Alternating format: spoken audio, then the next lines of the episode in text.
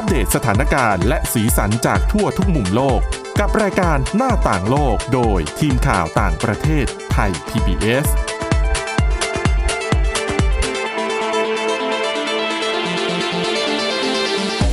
สวัสดีค่ะ ต้อนรับคุณผู้ฟังเข้าสู่รายการหน้าต่างโลกนะคะ มาอัปเดตสถานการณ์แล้วก็สีสันจากทั่วทุกมุมโลกกับทีมข่าวต่างประเทศไทย PBS ค่ะ วันนี้อยู่กับคุณวินิษฐาจิตกรีนะคะ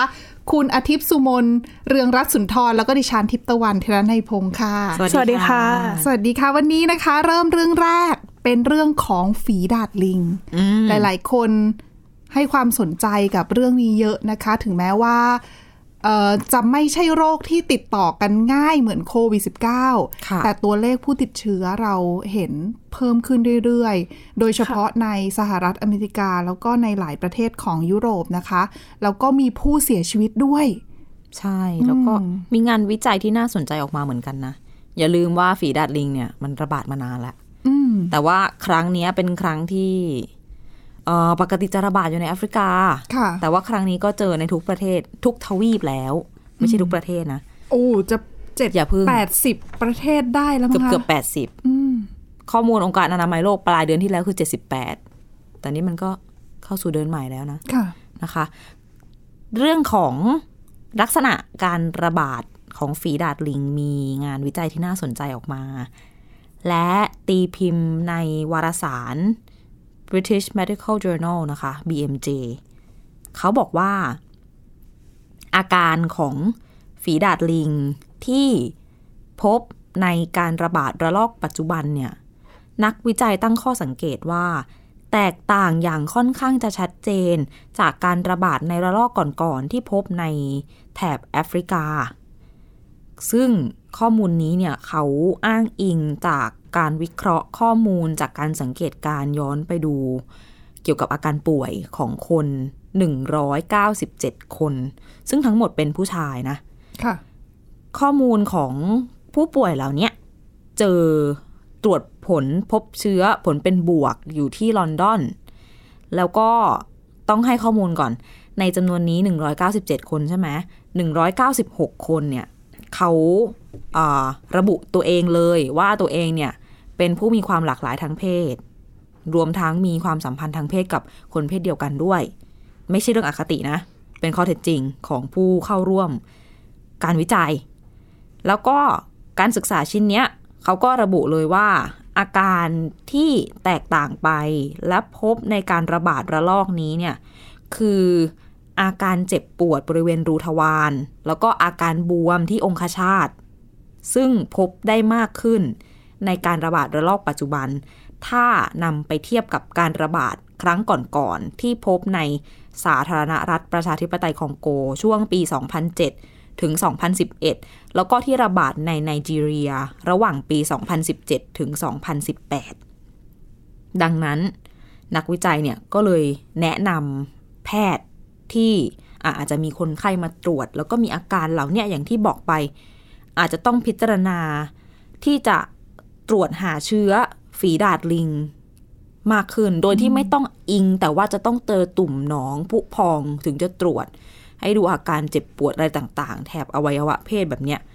ถ้าคนไข้มีอาการอาจจะต้องพิจารณาตรวจนะคะ แล้วก็เขายังบอกด้วยว่าคนที่เจอคือยืนยันว่าติดเชื้อฝีดาดลิงเนี่ย แล้วก็มีอาการอาจจะเป็นแผลผุพองบริเวณอวัยวะเพศ หรือบริเวณทวารหนักเนี่ยนะ ก็จะต้องรีบเข้ารับการรักษาดูแลกันในส่วนนี้ ที่ลอนดอนเนี่ยมีข้อมูลว่า มีคนที่ประมาณหนึ่งในสี่ของคนที่ติดฝีดาดลิง คือ 26.5เปอร์เซ็นต์ มีความเกี่ยวข้องมีการสัมผัสกับผู้ที่ติดเชื้อดังนั้นเขาก็เลยบอกว่า อาจจะต้องยิ่งต้องเฝ้าระวังเรื่องของการระบาดแบบจากคนที่ไม่แสดงอาการค่ะเพราะบางทีไม่ได้ทันมีตุ่งมีตุ่มก็ไม่ได้คิดว่าตัวเองเป็น แล้วก็ยังใช้ชีวิตเหมือนเดิมอยู่ ก็เลยอาจจะมีการแพร่เชื้อได้อะไรบ้างแม้ว่าการแพร่เชื้ออาจจะไม่ได้ไม่ได้แบบง่ายเท่าโควิด -19 ก็ตาม แล้วส่วนหนึ่งความยากของการติดตามโรค ก็ถือว่ามีส่วนเหมือนกันนะคะ ที่อาจจะทำให้การควบคุมการแพร่ระบาดเนี่ยทำได้ยากใช่เพราะอย่างในสหรัฐอเมริกาเองเขาบอกก่อนหน้านี้ที่พบการระบาดช่วงแรก ๆ เนี่ย ผู้เชี่ยวชาญจำนวนหนึ่งเชื่อว่า ด้วยความที่เขาไม่ได้ระบาดง่ายเหมือนโควิด -19 ไงค่ะแล้วก็ยังพบว่าระบาดค่อนข้างเฉพาะกลุ่ม ดังนั้นเนี่ยผู้เชี่ยวชาญเขาก็มองว่าการควบคุมสถานการณ์เนี่ยน่าจะทำได้ง่ายกว่า แล้วก็ทำได้มีประสิทธิภาพ แต่เอาเข้าจริงๆอะเจอเคส แรกๆในช่วงเดือนพฤษภาคม ผ่านมาตอนนี้สถานการณ์ เรียกได้คือมองแค่ในสหรัฐอเมริกาอย่างเดียวนะคะไม่ได้ดีขึ้น อืมอืมที่แล้วอื่นๆด้วยอืมหลายๆคนก็เลยมองว่าเอ้ยจริงๆแล้วเนี่ยมันมีอุปสรรคเยอะเหมือนกันนะ ในการที่จะติดตามโรครวมไปถึง ในเรื่องของการควบคุมการแพร่ระบาดของฝีดาดลิงเองเนี่ยแล้วจริง ๆ ตัวโรคอะมันอาจจะแอบแฝงอยู่แบบแพร่ระบาดอยู่มานานแล้วโดยไม่รู้ค่ะเราไม่รู้อีโหนอีเหน่ก็เป็นได้ มันมีงานวิจัย ที่น่าสนใจจากที่อินเดียเหมือนกันอินเดียก็เพิ่งมีผู้เสียชีวิตไปเนาะค่ะ มีนักวิจัยจากสถาบันด้านชีววิทยาบูรณาการ แล้วก็การศึกษาเกี่ยวกับจีโนม ที่นิวเดลีของอินเดียเขาบอกเหมือนกันว่าเออเขาตอนแรกเนี่ยอินเดียเขาเจอระบาดสองสามคนแรกที่รัฐเกรัละอืมทางตอนใต้ใช่ไหมแล้วก็เจอที่นิวเดลี ทีเนี้ยเขาเอาตัวอย่างไวรัส จากผู้ติดเชื้อในเกรัละเอาไวรัสไปตรวจวิเคราะห์ลำดับพันธุกรรมคล้ายๆกับที่ทำกับโควิด -19 อะเพื่อจะไปดูว่ามันเป็นกลาสายยพันพันธุ์ไหนธุ์หรือเปล่า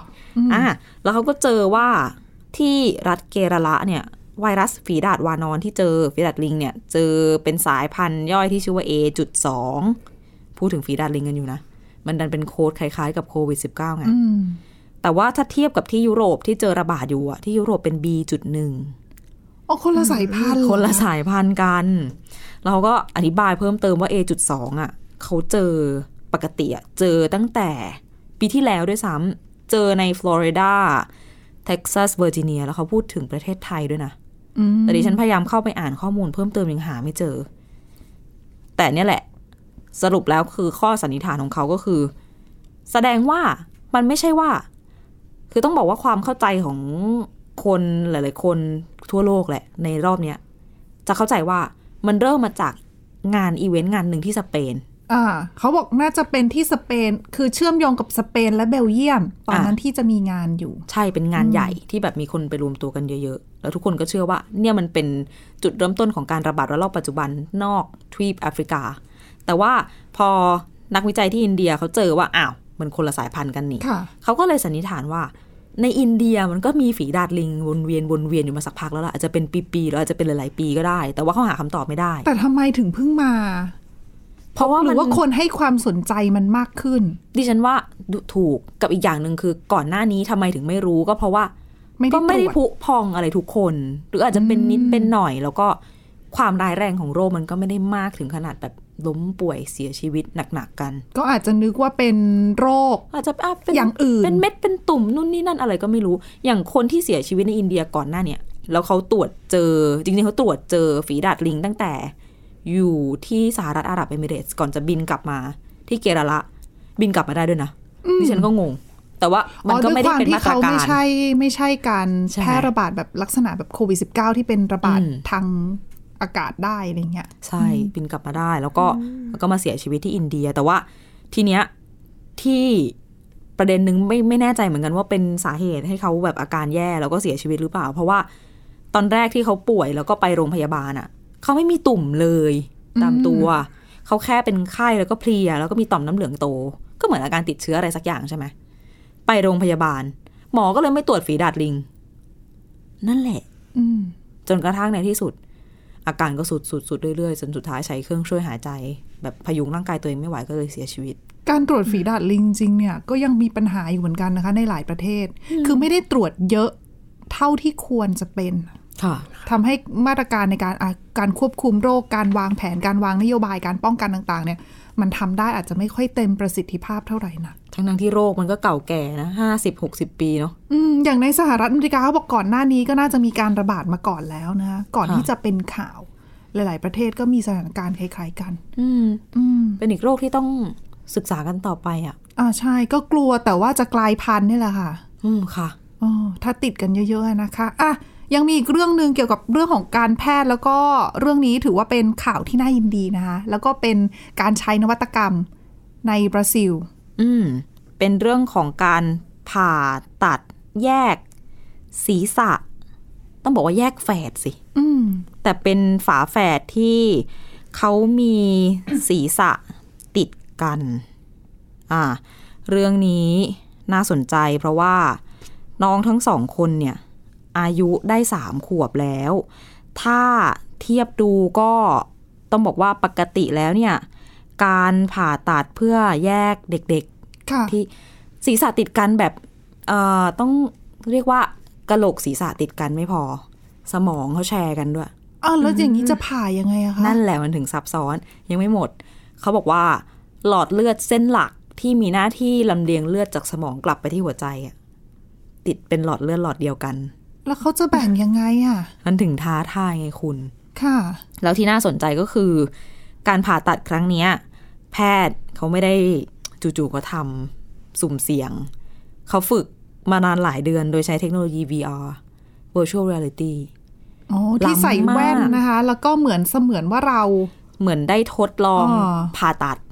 โดยที่ยังไม่ต้องไปผ่าของจริงให้มันเกิดความเสี่ยง โดยเขาใช้วิธีใช้เอ่อ CT สแกนแล้วก็ MRI สแกนแล้วก็จำลองภาพขึ้นมา ให้แพทย์อะได้ฝึกมือ ก่อนจะไปผ่าจริงอืมการผ่าตัดเนี่ยสำเร็จที่ริโอเดจาเนโร แต่ว่าในการทำงานเนี้ยจะมีองค์กรที่เขาชื่อว่า Gemini Untwin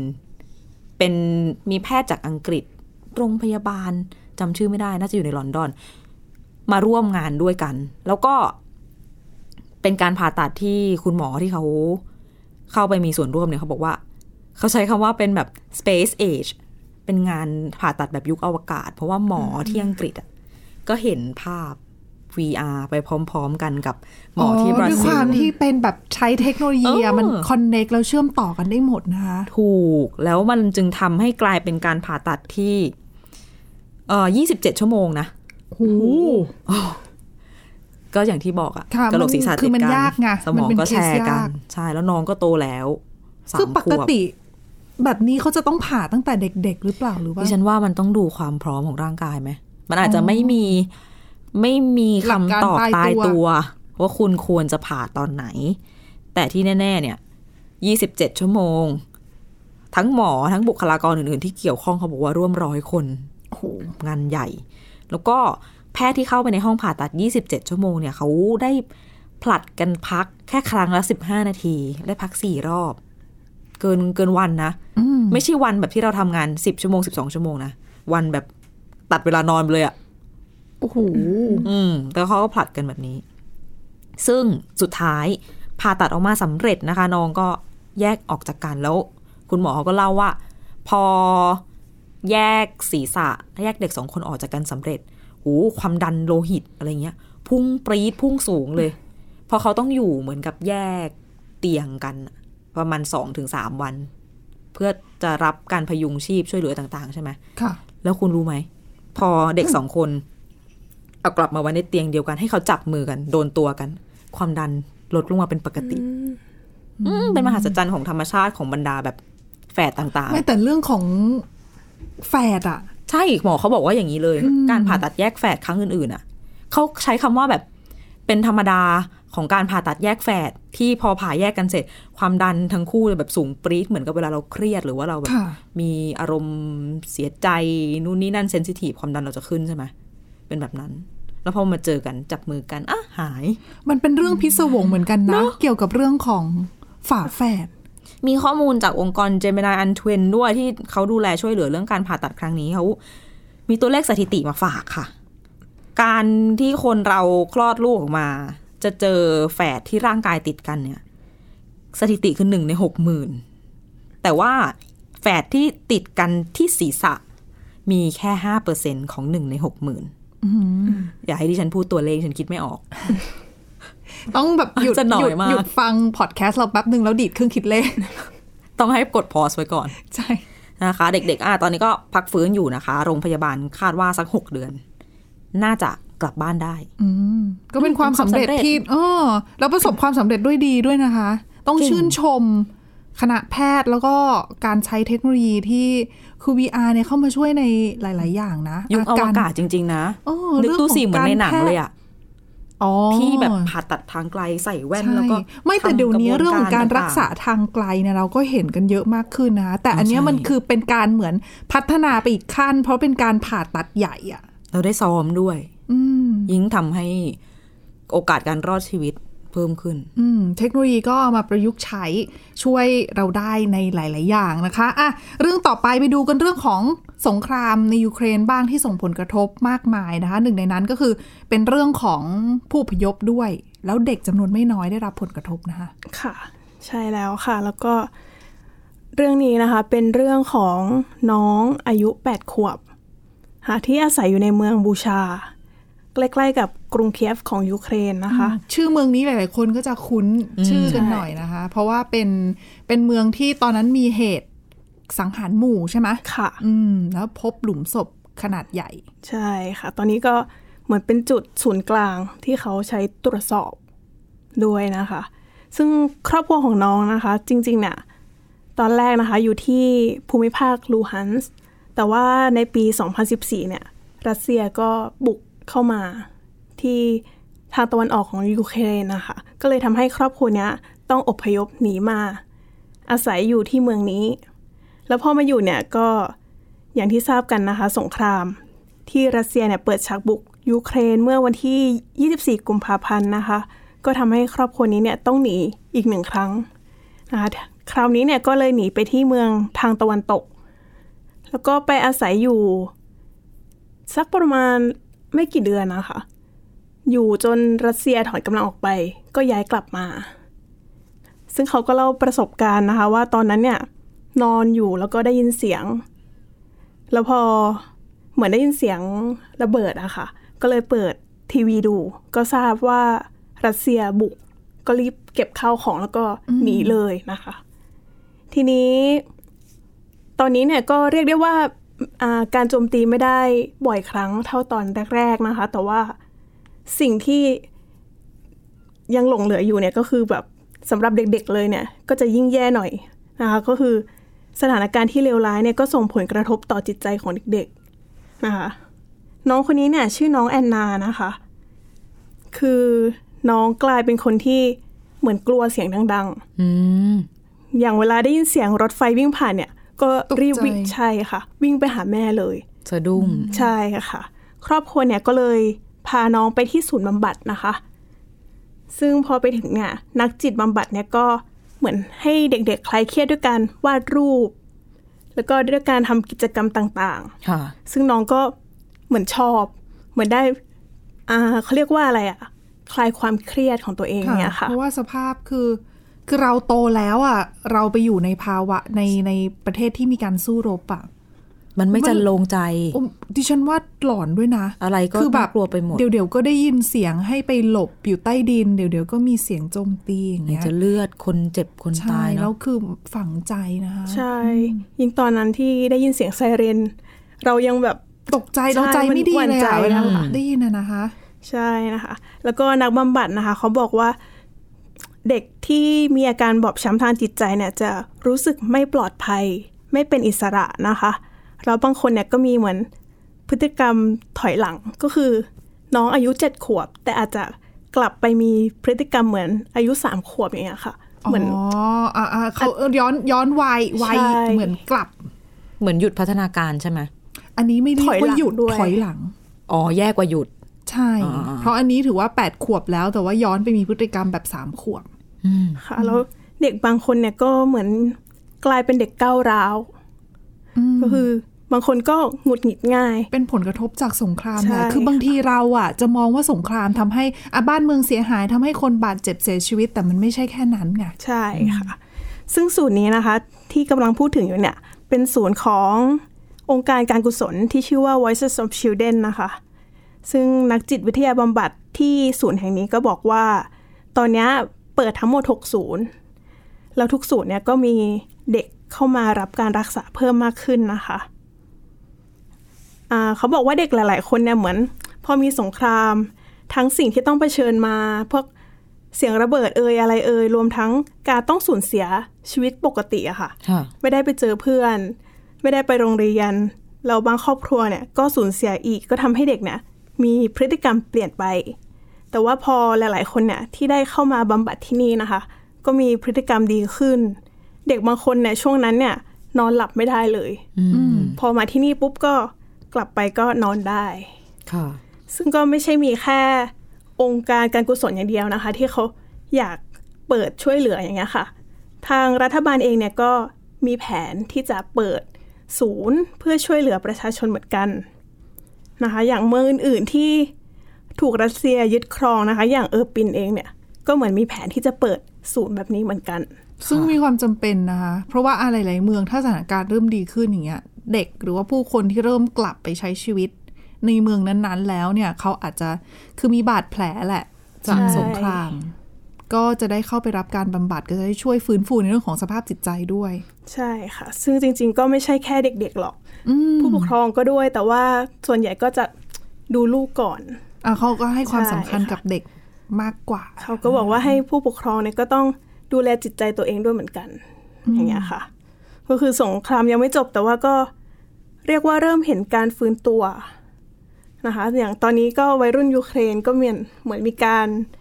รวมกลุ่มที่กลับไปพัฒนาเอาบ้านเปิดเมือพงงเปิดเพลง ใช่ค่ะแต่ด้านเศร้าๆก็ยังมีนะ อย่างเรื่องการเปิดเพลงเปิดทีวีอะเห็นมีคลิปแบบของแม่ที่เขาพอมันมีการยิงกันไกลๆใช่ไหม แม่ก็เปิดทีวีเสียงดัง ๆ กลบเสียงให้ลูกๆเล็กๆอะไม่ต้องได้ยินเสียงอะมันธรรมดาฟังธรรมดาแต่มันน่าเศร้านะมันคือเป็นวิธีจัดการทำอะไรไม่ได้ไงมันแบบหนีไม่ได้สงครามไงย้ายไม่ได้อืมนะคะ ก็ไม่มีใครอยากจะให้เกิดขึ้น ผลพวงจากสงครามในยูเครนเนี่ยทำให้มีผู้ลี้ภัยคลื่นผู้อพยพเนี่ย หลายล้านนะคะ กระจายไปในหลายประเทศทั่วยุโรป แล้วก็ในประเทศอื่น ๆ ด้วยในภูมิภาคอื่น ซึ่งอังกฤษเนี่ยถือเป็นหนึ่งในประเทศที่รับผู้อพยพเยอะเหมือนกันค่ะก็คือในพื้นที่ต่างๆ ของสหราชอาณาจักรเนี่ยก็รับผู้อพยพชาวยูเครนเข้าไปไม่น้อยเหมือนกันนะคะใช่ซึ่งรวมถึงในค่ะสกอตแลนด์ด้วย ใช่ค่ะ ซึ่งตอนนี้นะคะในสกอตแลนด์เนี่ยอะคือต้องบอกก่อนว่าในที่สกอตแลนด์นะคะเขาเปิดโครงการให้ต้อนรับ ผู้อพยพชาวยูเครนก็คือ เหมือนจัดหาที่พักให้ ถ้ามีผู้ลี้ภัยชาวยูเครนเข้ามาเนี่ย ก็จะหาที่พักให้ แต่ว่าตอนนี้เหมือนโครงการนั้นเนี่ยต้องระงับไปก่อน โดยให้ให้เหตุผลว่าเนื่องจากมีบ้านไม่เพียงพออะค่ะตอนคือนี้บ้านมันไม่ได้สร้างเสร็จในวันเดียวไงโอ้ใช่ ค่ะ ตอนนี้เพราะฉะนั้นคนที่เดินทางมาถึงใหม่เนี่ย ก็จะมีสองทางเลือก ค่ะ ก็อาจจะไปพักที่โรงแรมก่อน ไม่ก็จะมีเรือสำราญ ลำใหญ่เลยโอ้ที่รอ เรียกว่าไปอยู่รอบ้านนะคะ ได้ไปพักบนเรือแทน ใช่ค่ะ อยู่จนกว่าเขาอาทางจะจัดจัดหาบ้านใช่ได้อืมซึ่งตอนนี้เนี่ยที่เรือเนี่ย บนเรือนะคะ มีชาวยูเครนมาอยู่มากกว่า100คนแล้วอืม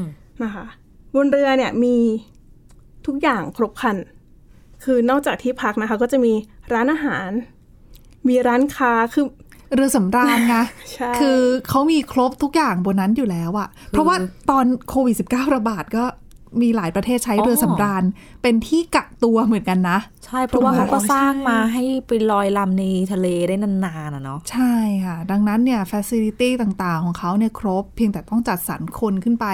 คอยให้บริการเท่านั้นเอง ซึ่งกรณีนี้เนี่ยก็เป็นอะเข้าไปช่วยเหลือผู้อพยพได้จำนวนไม่น้อยเลย แล้วมีเรือกี่ลำนะคะจอดเทียบท่าแล้วก็ช่วยได้เยอะเลยทีเดียวแหละค่ะแต่คืออะสกอตแลนด์รวมไปถึงสหราชอาณาจักรก็เป็นอีกหนึ่งใน ชาติยุโรปหลาย ๆ ชาติที่รับผู้อพยพไปเยอะมาก เราก็ได้เห็นภาพมากมายที่เขารับคนยูเครนเข้าไปอะนะคะ ใช่ค่ะ เพราะว่าอ่าแล้วก็ที่นี่เนี่ย คนยูเครนก็บอกว่าบนเรือนะคะ มีทีวีช่องยูเครนก็มี อืมป้ายบนเรือก็เป็นป้ายภาษายูเครน พนักงานส่วนใหญ่ก็เป็นชาวยูเครน ก็ช่วยช่วยก็คือเหกัมืนนสร้างบรรยากาศอบอุ่นให้อะค่ะ แล้วก็มีบางคืนเนี่ยมีซุปบอร์ช เมนูประจำชาติของยูเครนก็มีมาค่ะเสิร์ฟด้วย ก็ได้ขึ้นทะเบียนแล้วนะยูเนสโกใช่ไหมซุปแดงๆใช่นะคุณผู้ฟังเผื่อจะสนใจไปเสิร์ชภาพดู มันทำจากบีทรูทบีทรูทอ่าก็เลยแดงใช่ดีตอนแรกที่ฉันชอบเข้าใจว่าเป็นมะเขือเทศทุกทีๆเหมือนกัน แต่ไม่ใช่ถึงนะมะเขือทุกครั้งเออไม่เคยกินเหมือนกันนะ แล้วเป็นซุปรสเปรี้ยวด้วย ค่ะน่าจะอร่อยหิวเลยหิวแหละค่ะนั่นแหละค่ะหลาย ๆ คนก็ รู้สึกขอบคุณสกอตแลนด์ที่สนับสนุน อืมค่ะ ก็ช่วงของภาวะวิกฤตก็ทำให้เราเห็นน้ำใจของคนมากมายนะคะ ที่ออกมาช่วยเหลือกัน แต่ก็อะเรื่องของสงครามก็อยากจะให้จบลงได้แล้วเนาะเพราะจะได้จะได้ทุกคนอยู่อย่างสันตินะคะ แล้วไม่ก็รู้เลยว่าจะจบเมื่อไหร่ตอนนี้ก็กลัวในเอเชียบ้านเราด้วยนะ ตอนนี้ขนลุกกันไปหมดทั้งโลก เออ ในเอเชียนะคะ กับจีนไต้หวันสหรัฐอะยังไงถ้ามีเหตุการณ์อะไรใหญ่ ๆ น่าสนใจเกี่ยวกับที่เกิดขึ้นทั่วโลกเนี่ยรายการหน้าต่างโลกเอามาฝากคุณผู้ฟังกันอยู่แล้วนะคะ ก็ติดตามกันได้นะคะ ก็ทุกวันจันทร์ถึงวันศุกร์เลยค่ะ คุณผู้ฟังสามารถมาฟังรายการได้ที่ www.thaipbspodcast.com นะคะ หรือว่าฟังผ่านพอดแคสต์ได้ทุกช่องทางค้นหาคำว่าหน้าต่างโลก วันนี้พวกเราแล้วก็ทีมงานลาไปก่อนค่ะ สวัสดีค่ะ สวัสดีค่ะ สวัสดีค่ะ Thai PBS podcast. View the world via the voice.